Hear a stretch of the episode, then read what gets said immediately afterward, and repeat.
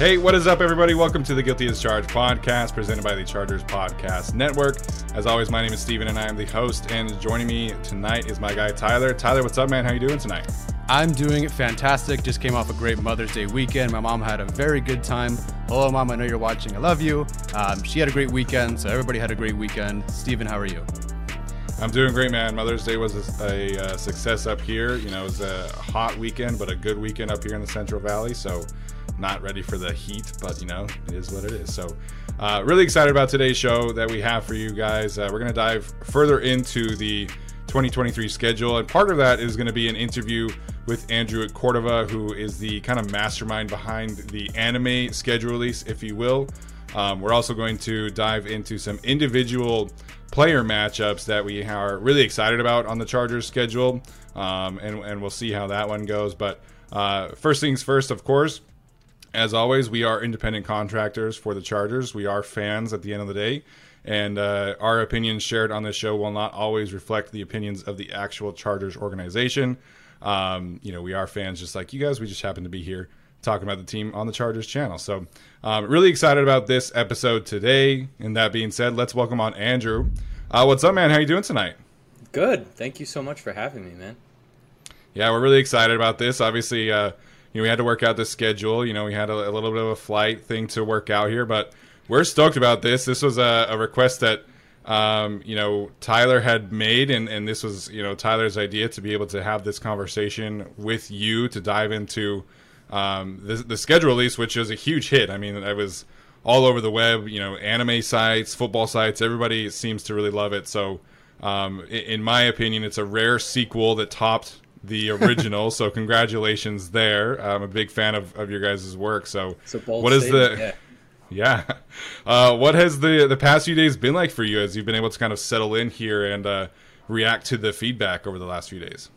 Good. Well, first of all, let me just say thank you for accommodating me for for recording so late. Um, I appreciate it. Um, the reason being is uh, after or about like two weeks before I was going to finish this episode, I was like, hey, I should probably like take some time off once we're done here. And so uh, I just decided to take this weekend to go see my twin brother in Oakland. And so mm. uh, it's been generally pretty restful the past three days and uh, very relaxing. And so uh, good time to be able to just charge my batteries after doing that gauntlet of a, of a production. So uh, it's been uh, fun but tiring.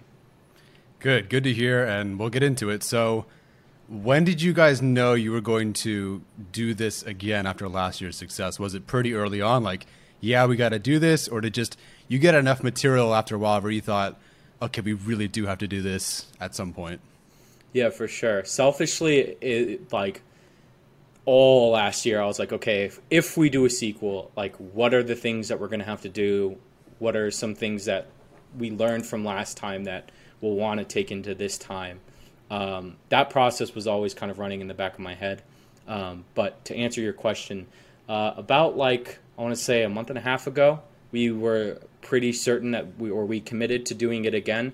Uh, before that, we spent a couple of weeks really just trying to you know turn over every rock and see if there was any other ideas we think uh, were worth pursuing. Um, and that's always that's just like the process that we always have in this mm department. And it really doesn't matter, you know, what uh, what project it specifically is. I think we're always very open and we like to have everybody give input before we, you know, devote a lot of resources to something. And so, uh, yeah, so I'd say about a month and a half was when we decided that we were going to do it again. Thankfully, I had already like mentally prepared for what kind of things we would want to do uh, the second time around. Yeah, I'm sure you were kind of just uh, chomping at the bit with a bunch of ideas. So, you know, I, I want to kind of dive into the process here because uh, mm-hmm. the social team obviously tweeted that screenshot of like the whole the whole board with all the sticky notes. Mm-hmm. Um, you know, what what kind of process is is there in terms of like whittling it down? Like, did you guys have like a top five and then narrow it down to like a top three, or was this like, hey, we have like two really good ideas, but let's let's lean all into the anime? I think what it was is like we definitely did like start very wide first, like a mm-hmm. like a wide cone first um, and then kind of narrowed ideas down. Uh, but really, like we did that as a means to just kind of get ideas going, to get the the, the brain kind of turning. And then if there were some ideas that we felt were, were that there was more to them, you know, we'd let whoever came up with that idea kind of give more spiel or give more uh, projection of like what that idea could look like. Um, I already, unfortunately, you know, I, I kind of had an unha- uh, a head start, you know, thinking all throughout the year of like exactly what we would be doing, or at least Sure. having a rough idea of what we would be doing.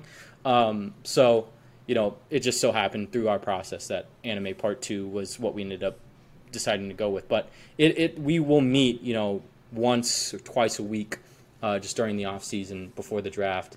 Um, it was a periodical thing that David Bretto, uh, senior, uh, one of our senior producers, um, kind of oversaw and helped facilitate. So, uh, yeah, it, does that answer your question? No, yeah, it definitely did. Um, Mm-hmm. You know, I've heard from people at like Pixar, like they've done interviews, right? And it's like, you know, a lot of people have wondered, like, oh, like what was the deal with like Incredibles one and two, like the gap being so big? And one of the producers there was saying that it takes them like so long to do these shots. So I'm just curious, like you look at that screenshot of like Times Square, or like you can look at the screenshot of of one of any of these stills, right? Like how long does it take you to get one of those shots like complete? Yeah, that's a good question. It depends on like the scope of like what the prompt is, right? Which the prompt would start with uh, the writers' room and whoever, and as we all collectively decide, like, okay, this is the joke that we're going with, this is the scene we're going with. That's kind of the starting point. So it really depends on how vast that prompt is, but for the most part, it's about like a day to, to a day and a half to two days. Some of the bad ones were like three days to be able to like render all of those things out. It takes time, like illustrating, animating, blocking, like all the things that go into like animation projects that you're probably familiar with takes a substantial amount of time and effort.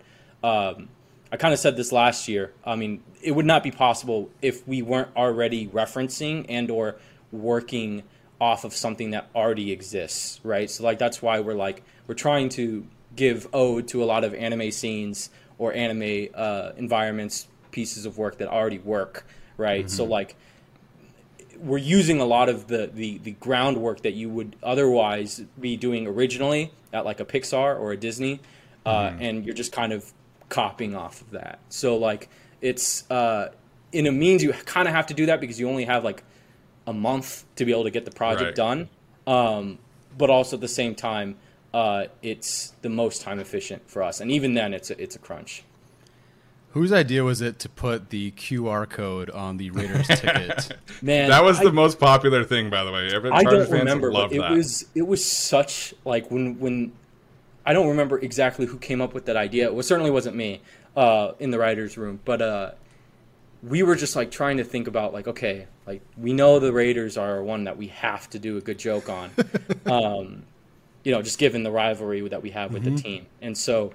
Uh, but I think it was with we we had already had the idea, as I'm recalling it, we already had the idea for the voucher mm-hmm. uh, because we knew we were going to play off what we did in the first game. But we were like, maybe there's something more, like there's a deeper meta, like it's already meta as it is.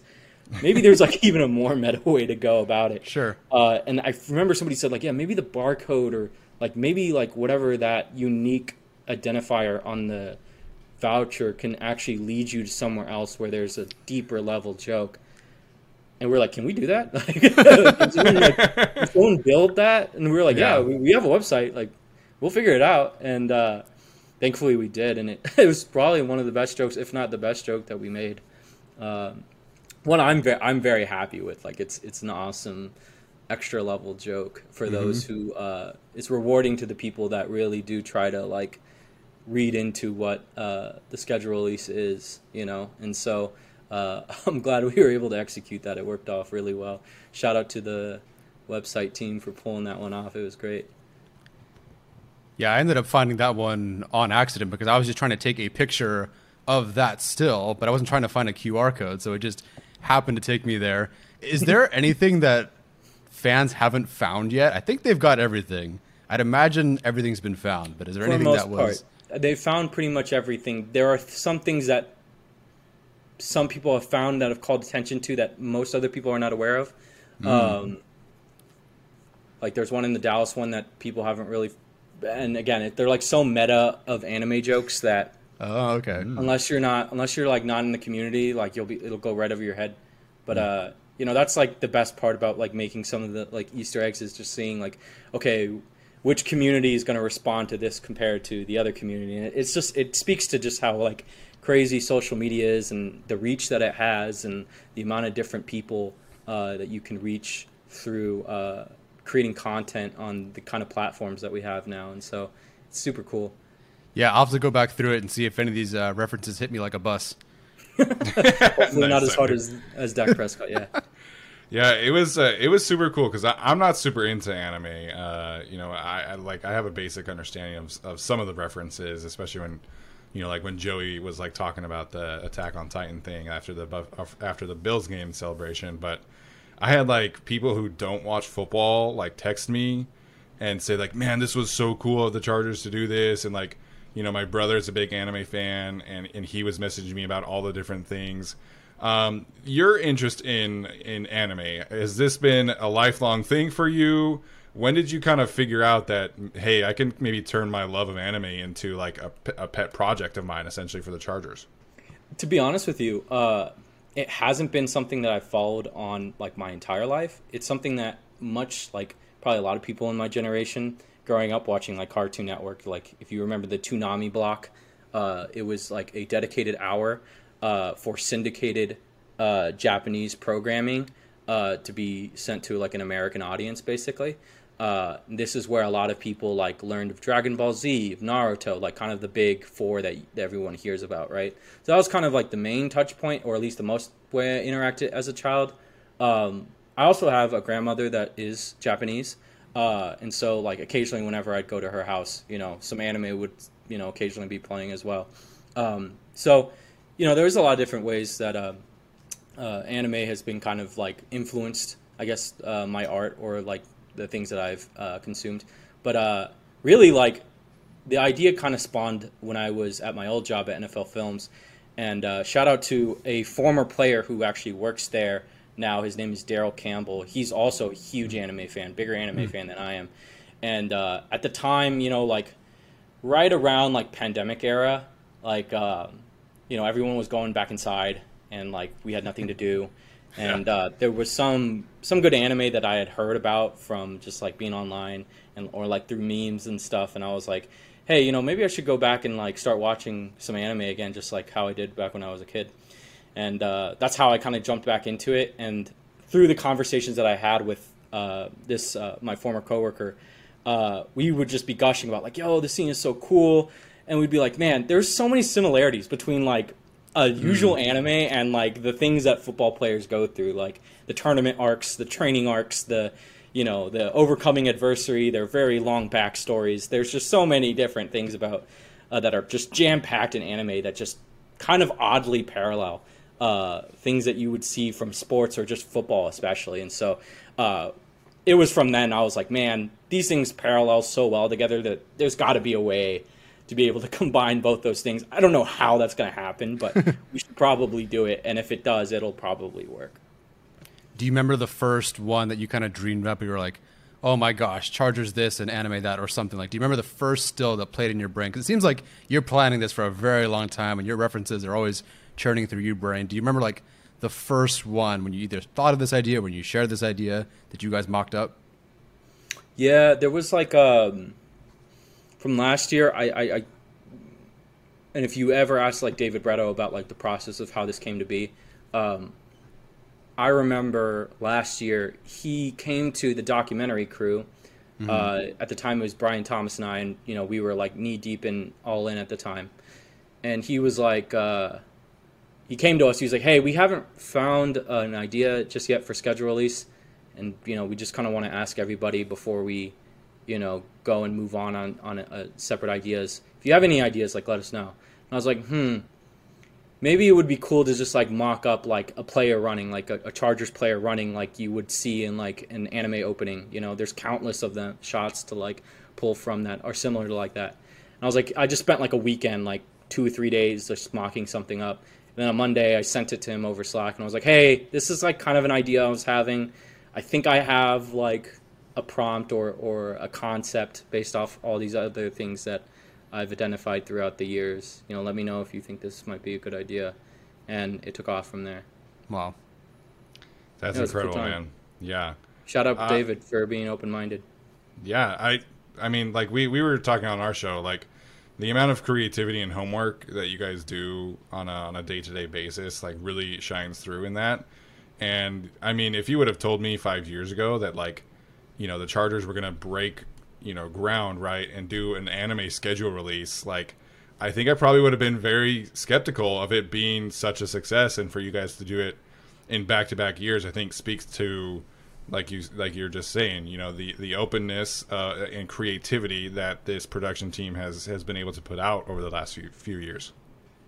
Yeah, absolutely, man. And I think like as long as you give somebody uh, space and the support they need to kind of incorporate their passions into their art, you use that usually um, results in something that is decent, that is good. Um, and I think I have felt very supported uh, throughout this entire process, and uh, hopefully, you know, it, it creates that culture where you know everyone is open and free to be whoever they want to be, uh, and it just makes that much. And I think that's why it resonates with with audiences. It's because like if you can tell it's coming from a genuine place, even if the even if like technically the art maybe it could be better, uh, you know it'll still it's still it'll still land with your audience, and uh, you know um it's it's a good thing to know that two years uh, going on that it's done that. in terms of that openness and the support, I do want to ask because you guys got everyone and you went after everyone as much as you could, I think. like, was there a line that had to be drawn? And you don't have to say what or who, but like, was there stuff that ended up on the cutting room floor where it's like, no, you actually can't say that we're totally screwed? One hundred percent. I think, especially when it comes to like anything comedic, right? You have to like be somewhat conscious of like the things that you're saying and the things that you're joking about. So like certainly there might there might have been times where we'll like topic should we talk about this? Should we not? Should we even even start framing that in like a comedic way right? And because you're with a group of people and it's a safe place like you know you can do that and explore that. Um, that is pretty universal amongst all comedy writing uh, so that was more or less like the process with that there's definitely things that you want to be respectful of and that you want to be uh, mindful of but also at the same time we're just trying to also have fun i mean and we also m- make fun of ourselves too so you know it's not something that should be taken too seriously Yeah, you know the the making fun of yourselves too. I, I like kind of glanced over the first few seconds, right? Because I was just like so excited about this, and then uh, our friend Ken Jack, who works for Barstool Sports, pointed out in his he did like an Easter egg breakdown, and uh, you know he reminded me about the receipts video leading up to the Jaguars playoff game, and that, that's the first thing that you see is is the 27-0 receipt. So I think that kind of lays the table, like, hey, like we're not above reproach here either. yeah it's the internet it's twitter I am curious though, uh, who's who's maybe the drive, who's like the the funny guy or funny girl in in this setting that maybe kind of would kind of help push you guys a little bit more towards the the jokes in this video. That's like hard to like say because like honestly, there's so many hilarious people that I work with day in and day out uh, that like constantly make me like fold over like a chair laughing. Like uh, uh, Brian Robb, who and I'm singling out Brian Robb first because he works within the bullpen that we do. You've seen he just he did the Austin Ekeler Pro Bowl uh, video, Okay. like the the political ad. Uh, he did the draft video that you uh, recently saw, like every draft video ever. Like he's Yes. just like naturally a hilarious dude. Uh, so some of the jokes he'll throw out there are, are so funny. Uh, Megan Julian, David Bretto, uh, you know, the whole entire team. Like they, uh, Lauren Walk, Walker uh, suggested that we do Teen Titans for the Titans, and we were like struggling to figure out like, oh, what are we gonna do for the Titans? And she was like, why don't we do Teen Titans? I was like, that's brilliant. This is a genius idea. Uh, you know, it's just like it's so great to be in like a collaborative environment with with everybody. Uh, and definitely, there are definitely some people who you know their their their sect of comedy is is peculiar, but it's good nonetheless.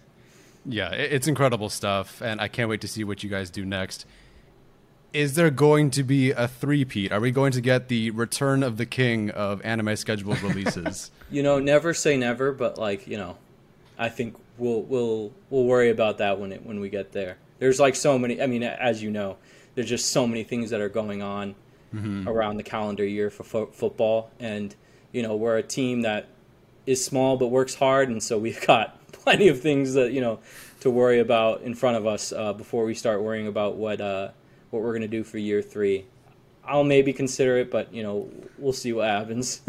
Andrew's like, I gotta get, I gotta reset first here, but yeah, I definitely got to get some breaths in before uh, I start thinking about. But you know, it's not, it's a fair question because like, how many times do we know about like guys who cover the draft and like do evaluation of players who are like, after they finish a whole draft class, they're like, all right, it's on to the next next draft mm-hmm. class. So, mm-hmm. you know, it's a, it's a fair question. You know, uh, DJ and all these guys are already starting to watching tape on uh, 2024 yeah. guys, which is I don't know how they did me. it. well, uh, Tyler, did you have any other questions for Andrew before we uh, head out? Nope, that's it, man. I appreciate having you on. No, I appreciate you guys having me on so much. It's a fan of the show. Watch you guys all the time. I listened to some of y'all's podcasts as I was drawing. So uh, thank you for keeping wow. me company through that six weeks of work. thank you, man. Sincerely appreciate that as well. You know, this has been a, a lot of fun hopefully you guys listening enjoyed the uh, great insight into the process of the Chargers anime schedule release. Uh, I'm gonna have to go back now and, and, look at some of these other references that I might have missed that Andrew was teasing. So, uh, Andrew, looking forward to the rest of your work throughout the season, and we'll talk soon, I'm sure. All right. Well, uh, hopefully you guys enjoyed that interview, man. I can't thank Andrew enough for hopping on and joining us. Uh, Tyler, any any final takeaways from uh, that discussion with Andrew? Yeah, I'm gonna have to go back and find the things on like the Cowboys slide or those couple of shots that they had that apparently a lot, a lot of people have seen so far. So I'll have to go back through check that out. And then um, I'm, I'm predicting a three-peat here. I think they're going to run it back one more year and then be done. Get your trilogy out of the way, and yeah. then you're done. Yeah, you know the trilogies are all the rage, obviously. So uh, I think that people want another trilogy, man. You know, the, this is uh, something that people want. So excited to see how that one goes. I like I like I told Andrew, I'm not super into anime. I don't really watch a ton. You know, he talked about Cartoon Network, like that's like my experience of anime. So there's a lot of stuff in there that I'm I just don't know what it's like referencing. So uh, curious there. All right, so uh, like I said earlier, we are going to dive into some individual player matchups tonight that we're excited about on the Chargers schedule.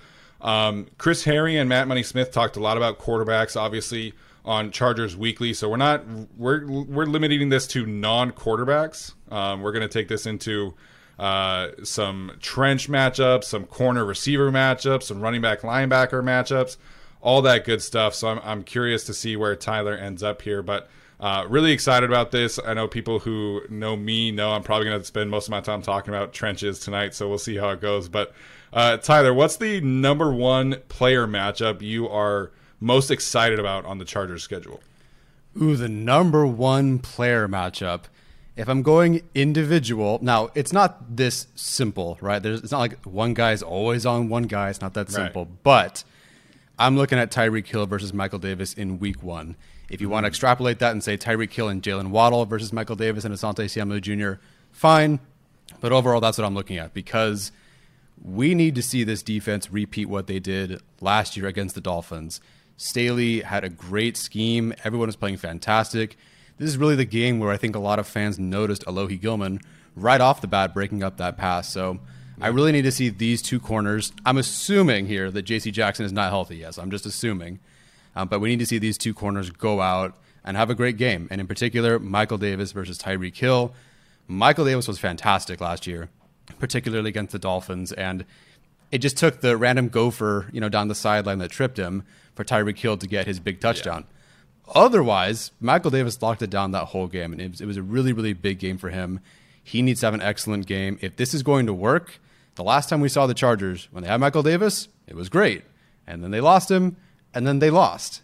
Michael Davis is a big part of this defense, and so that matchup, while it isn't always the same one guy versus the other guy, I think Michael Davis versus Tyreek Hill is a big one. And if you look at, in particular, if you're just looking at the scheme overall, and Michael Davis is a big part of this scheme, Tua Tagovailoa has struggled historically. Granted, it's only five games against uh, the Staley Fangio tree. So if you look at his EPA per play, against every other team that's not one of those Fangio tree disciples or just against Fangio himself. His EPA per play is 0.127 in terms of EPA per dropback. Um, that 0.127 is actually 0.001 higher than Herbert versus everybody else at 0.126. That 0.127 drops all the way to 0.001 um, when Tua is facing Staley, Fangio kind of disciples. Granted, it's only five games, not a big sample size. But the point is, Michael Davis is a big part of this scheme. This scheme has shown to work really, really well against someone like Tua Tagovailoa. And so Michael Davis versus Tyreek Hill is probably the most fun matchup for me and arguably the most important of the year for making a scheme work against a quarterback who isn't good against this scheme. Yeah, uh, there's a lot of uh, common misconceptions out there uh, that happen on Twitter. Obviously, shocker, who knew that?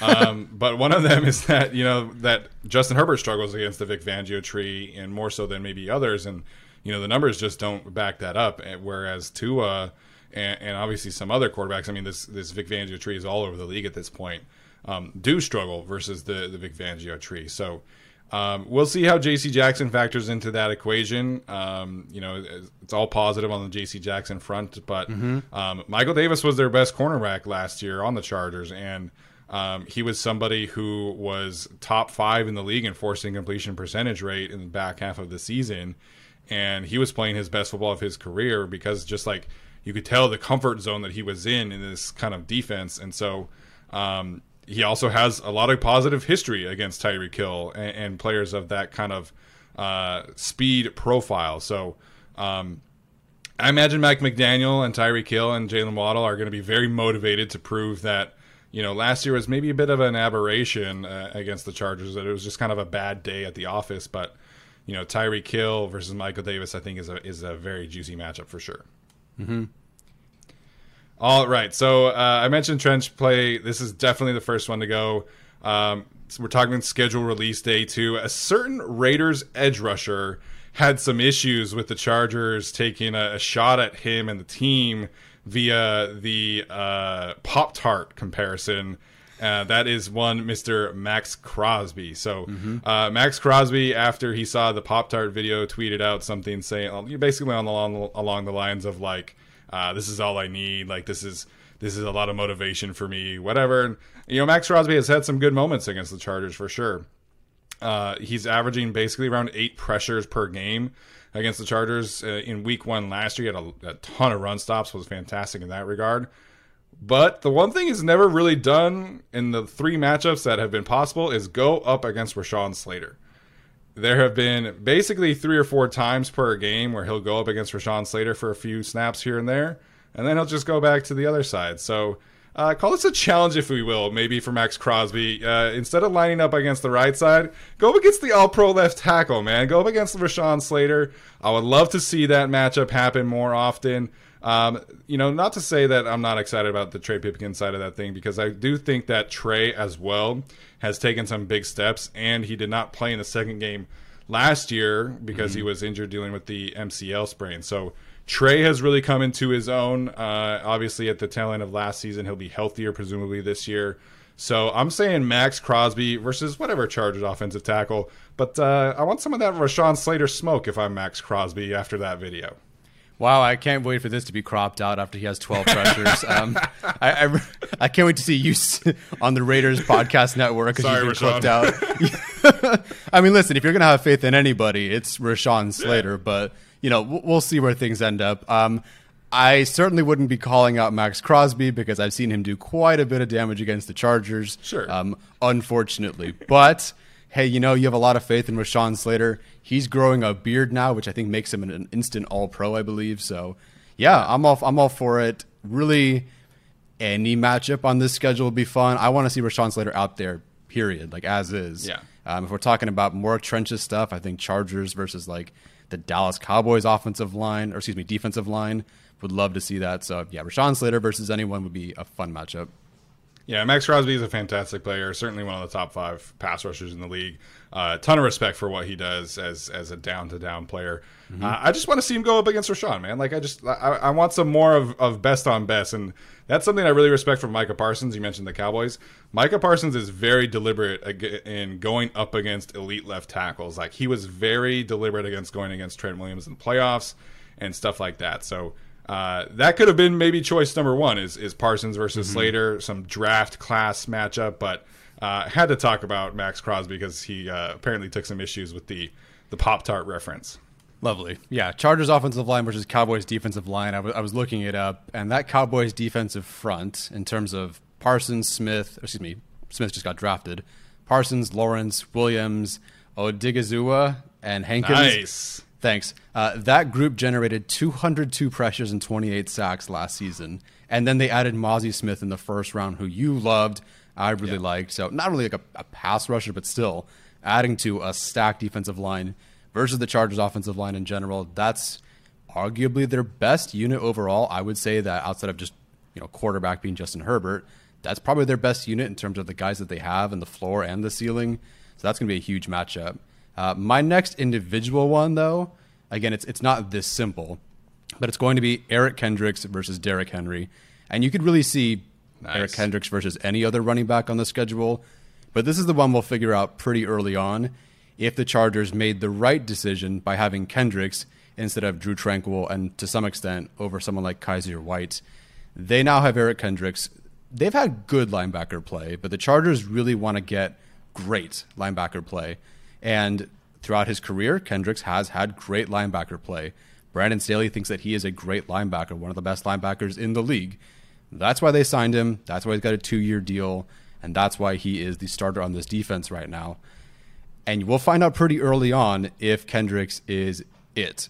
I'm not saying that this game decides everything for the rest of the season, but I want to know if this decision to go with Kendricks paid off. And specifically, are they making plays, or is Kendricks making plays closer to the line of scrimmage, even behind the line of scrimmage? Is he better against the run in the way that Drew Tranquill maybe was not as much? Not that Drew Tranquill was a bad player. In fact, I think he's a really good player who did a lot of great things for the Chargers. But the one thing they wanted to upgrade was that run defense, working downhill, getting clip plays closer to the line of scrimmage.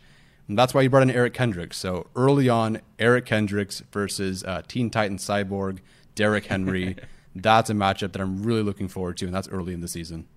Yeah, you know, uh, the run defense was a, a, topic of conversation today at the press conferences with uh, Sebastian Joseph Day and uh, Derrick Ansley. And, you know, we'll see right away if the Chargers are going to be able to fix that that solution. So I was just looking uh, right now if uh, there was any, like, previous history to go off of with Kendricks versus Derrick Henry. There is. Uh, I see one game in 2020. Do you want me to not, tell you the numbers on that one? Uh, yeah, if you want to say that while I was sure uh, while I keep looking. Yeah, so 2020, Derrick Henry had 26 carries for 119 yards and two touchdowns in that game. Um, nice. Eric Kendricks had six tackles and a pressure that game. So Derrick Henry, Henry definitely had his way. But again, it's it's it's really the whole defense, right? Saying Kendricks versus Henry right. is not accounting for so many things. And even the last time the Chargers played Henry, it was really about Sebastian Joseph Day, Breiden Fehoko, and the defensive yeah. line. So again, it's not that simple, but that's really the first time we're going to see if this run defense is improved because of the play of their linebacker. Yeah, no, hundred uh, percent. I just wanted to see if there was a, a, ton of history there or not, and obviously NFC North, AFC South. There's probably not a ton of, you know, crossover there, but you know, uh, everything that everybody is talking about with Eric Kendricks is is obviously first and foremost like the run defense, like how established he has been, his leadership, you know, his ability as as that play caller on defense. So um, you know, last year they did such a good job against Derrick Henry, obviously, like you mentioned, because of the defensive line, um, which allowed guys like Kenneth Murray and Drew Tranquill to go and really focus in on that. Obviously, Derwin played a. Wait, did Derwin play in that game? No, he was out. Like, um, now I can't remember. That was after the Colts game, I think. 2022 was a long time ago. yeah, it was. It was such a long time ago. um, but no, I, I, think that's a spot on one. I think Eric Kendricks versus a, a, number of these running backs would be a good one there. Um, talking about the Vikings, my other one here is going to be uh, J.C. Jackson versus Justin Jefferson. Um, this is probably one of the number one reasons why the Chargers went out and got J.C. Jackson. And again, we'll see about his health, right? But uh, they wanted to go out and get a guy who could truly shadow number one receivers. And turns out they might have two of those guys now with Michael Davis. So um, this is going to be a big opportunity for J.C. Jackson to prove that he's healthy, that he's himself, that he can go out and go up against guys like this. And I know that there's some, you know, uh, revisionist history when it comes to J.C. Jackson's play against DK Metcalf in particular. If you really watched that game before J.C. Jackson got hurt, he went after DK Metcalf and had some really good reps, had a, had a pass breakup, and was in position to get an interception before he ultimately got injured against Marquise uh, Goodwin. So, J.C. Jackson against Justin Jefferson, he's one of the best, if not the best, wide receivers in the league. Uh, obviously, the last time Justin Jefferson played against the Chargers, it did it. not go very well. Michael Davis left injured in that game. Um, I believe there were some other injuries as well. Um, this was back in 2021, and Justin Jefferson had nine catches for 143 yards. Like there just was no stopping him that day. Um, but now the Chargers theoretically should be much more well equipped to handle a player like Justin Jefferson. Maybe you don't even need to do the whole shadow thing because you have Michael Davis and J.C. Jackson. There's also the added layer here of the Vikings getting Jordan Addison in the draft. They traded for T.J. Hockenson last year, so in 2021 it was really just Jefferson and Thielen, and it still like didn't really matter. Um, so the way that the Chargers go about matching up with elite receivers, I think is is super key to the season in general. But this theoretically with the, this matchup with the Vikings theoretically should be right about when J.C. Jackson is really kind of rounding into form. And so I think the schedule here with the Vikings might indicate an opportunity for J.C. Jackson to go out and shadow Justin Jefferson and, and get back to his former self. Yeah, what a game to try to get back to your former self after a horrific injury. You, here's Justin Jefferson. Good luck. Um, I'll have to root for J.C. Jackson while Justin Jefferson is on my fantasy team. Um, so a lot of conflict of interest there for sure. But you're definitely more uh, optimistic about J.C. Jackson's health than I don't want to say more optimistic than I am, but going against Jefferson in Week Three, that is pretty optimistic. Well, I mean, he himself is saying that he wants to be 100% by the start of the season. I still am like my preference with JC, like I've said on on our show, is that maybe you give him the first few weeks and then after the bye he he comes back. Um, but you know, if he's 100% healthy by the start of the season, we'll we'll be able to tell in week three. So I'm still kind of cautiously optimistic here with JC South, having been through that same injury myself. But um, this is this is would be the first test. Like this would be the first indication of, of us being able to find out really where JC is at with his with his health and with his uh, confidence level as well. Yeah. All right, I'll flip it to my last matchup. Another wide receiver versus corner matchup. Again, not as simple as this, but I have to go Quentin Johnston versus L'Jarius Sneed and Trent McDuffie in some order. We don't really know exactly where Johnston's going to play, so I'm not going to assign him one corner just yet. If it's more in the slot, then it will be Sneed. If it's more outside, maybe it's McDuffie, some combination, whatever. But the Chargers got Johnston, yes, to be better on offense, yes, to win the Super Bowl, all those things. But really, outside of winning the Super Bowl, the number one thing is to beat the Kansas City Chiefs. Uh, once would be good, twice would be best, uh, maybe three times in the playoffs, who knows. But they got to beat the Kansas City Chiefs, and they need more offense, and that's why they went and got him. They do not have someone, or they did not have someone like Johnston last year when they played the Chiefs. No matter who was healthy, not healthy, whatever, there was nobody on the team like Quentin Johnston. And so he's going to have to be big. And I think, you know, getting acclimated to the NFL, working through things at the beginning of the season, all good. But at some point, you know, midway through the season and then very late at the, end, the very last game of the season, Quentin Johnston's going to be out there and maybe they're fighting for a postseason spot. Maybe they're fighting for the AFC West. Who knows? Maybe they're fighting for the number one seed. Let's say I'm not optimistic with the Chargers. Johnston needs to be that guy. Um, you know, when Mike Williams, like, one play on Sunday Night Football, or whatever it was, uh, Mike Williams, great play, got hurt, and they really didn't have a whole lot to go off of with Keenan kind of being, you know, halfway in, halfway out. Um, they, Right. they need that other guy. They need Quentin Johnston. They need him to be an explosive guy, a stabilizing force in the room, you name it.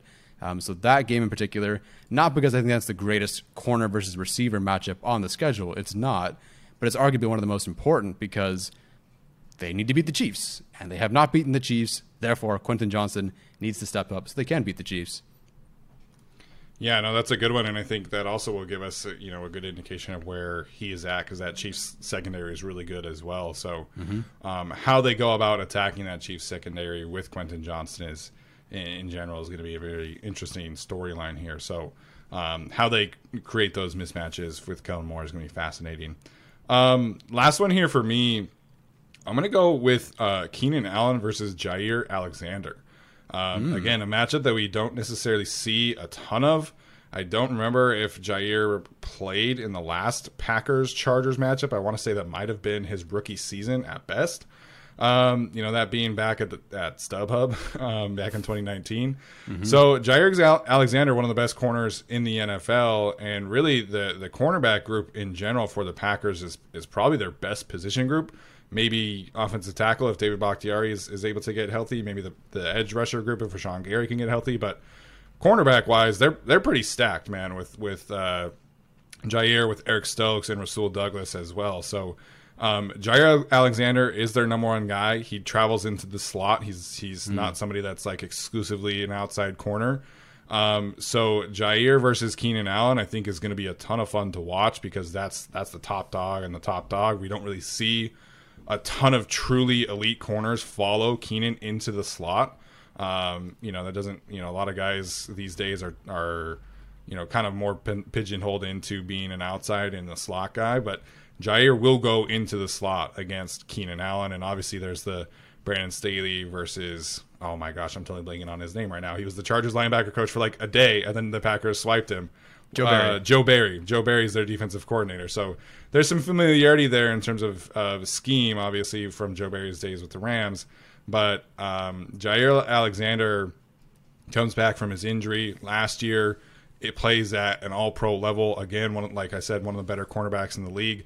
So just just a matchup where we don't really see a lot, and a just battle that we don't see a lot. Like I mentioned, with Keenan Allen playing so much in the slot, doesn't get a lot of elite cornerback attention anymore. Yeah, that'll be a fun one. I think the Chargers receivers have a pretty good history against the Packers. Again, not that that matters. We're talking they don't play every year, but you know, right. Keenan Allen had that like 14 catch, 150 something yard game against the Packers in 2015. Mike Williams had his first 100 yard game against the Packers, uh, and I think it was Shane Steichen's first game as offensive coordinator, if I'm not mistaken. Um, whole different topic for another time. But um, yeah, I'm very excited to watch Pandora's that one. box right there. yeah, not going to talk about that one right now. Um, yeah, so I'm, I'm, very excited about that one for sure. I actually didn't even consider that matchup, but that's a really good one because the, the Packers do have a good secondary. Yeah, I um, I had another one that I wanted to talk about, but it's another Chargers Chiefs one. Um, so I wasn't too sure if I wanted rapid to talk fire. about it. So uh, rapid fire, we'll talk about it. But uh, Jaire Alexander did play in the 2019 uh, matchup mm. against the uh, Chargers.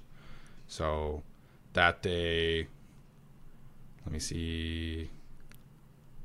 He gave up four catches for 129 yards on five targets. I assume that was to Keenan Allen. So maybe a little bit of a revenge game for Jaire Alexander as well.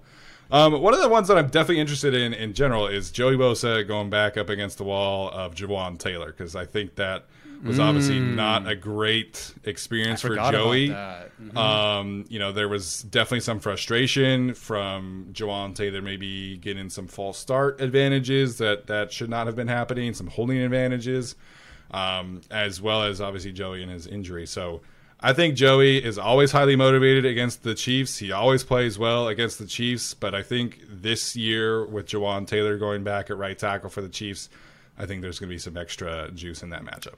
Ooh, I completely forgot about that one because when you as soon as you mentioned it, I'm like, well, he's on the Jaguars, but no, that's right, he's on the Chiefs no, now. Yeah. That's an intriguing storyline. Shoot, I wish I thought of that one. Um, I was thinking like Khalil Mack versus Penei Sewell. That's just more for my enjoyment than anything else. But yeah, Joey Bosa versus Jawaan Taylor and the kind of little extra stuff in there. That's fun.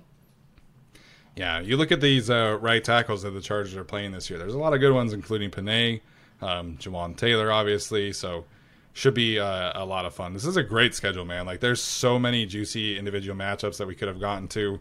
Um, any other ones that you wanted to shout out really quickly here? Uh, Zion Johnson versus Chris Jones. That worked out well the first game. Maybe not as great the second game, although I believe he was hurt. Mm. Zion Johnson's making that switch. and I want to see him in a new offense that suits him in between two all pros in his second year at his quote unquote natural spot, playing against one of the best defensive tackles in the league.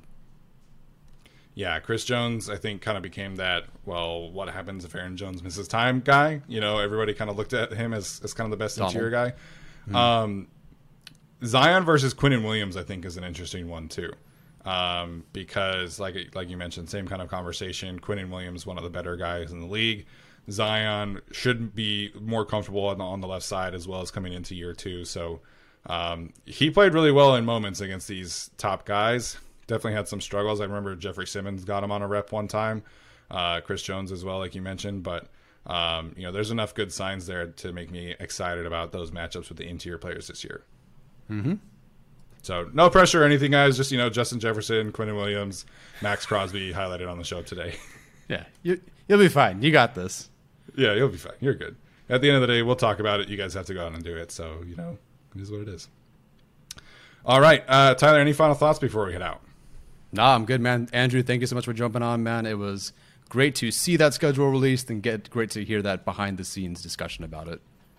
Yeah, absolutely. Cannot thank Andrew uh, enough for joining us tonight. Thanks for uh, Brian for producing. Thanks to Tyler for joining me tonight. As always, make sure and subscribe to the channel. Comment, let us know what you think, and uh, make sure you check us out on our own channel, Guilty as Charged podcast as well. That's going to do it for us today. We will see you guys next week.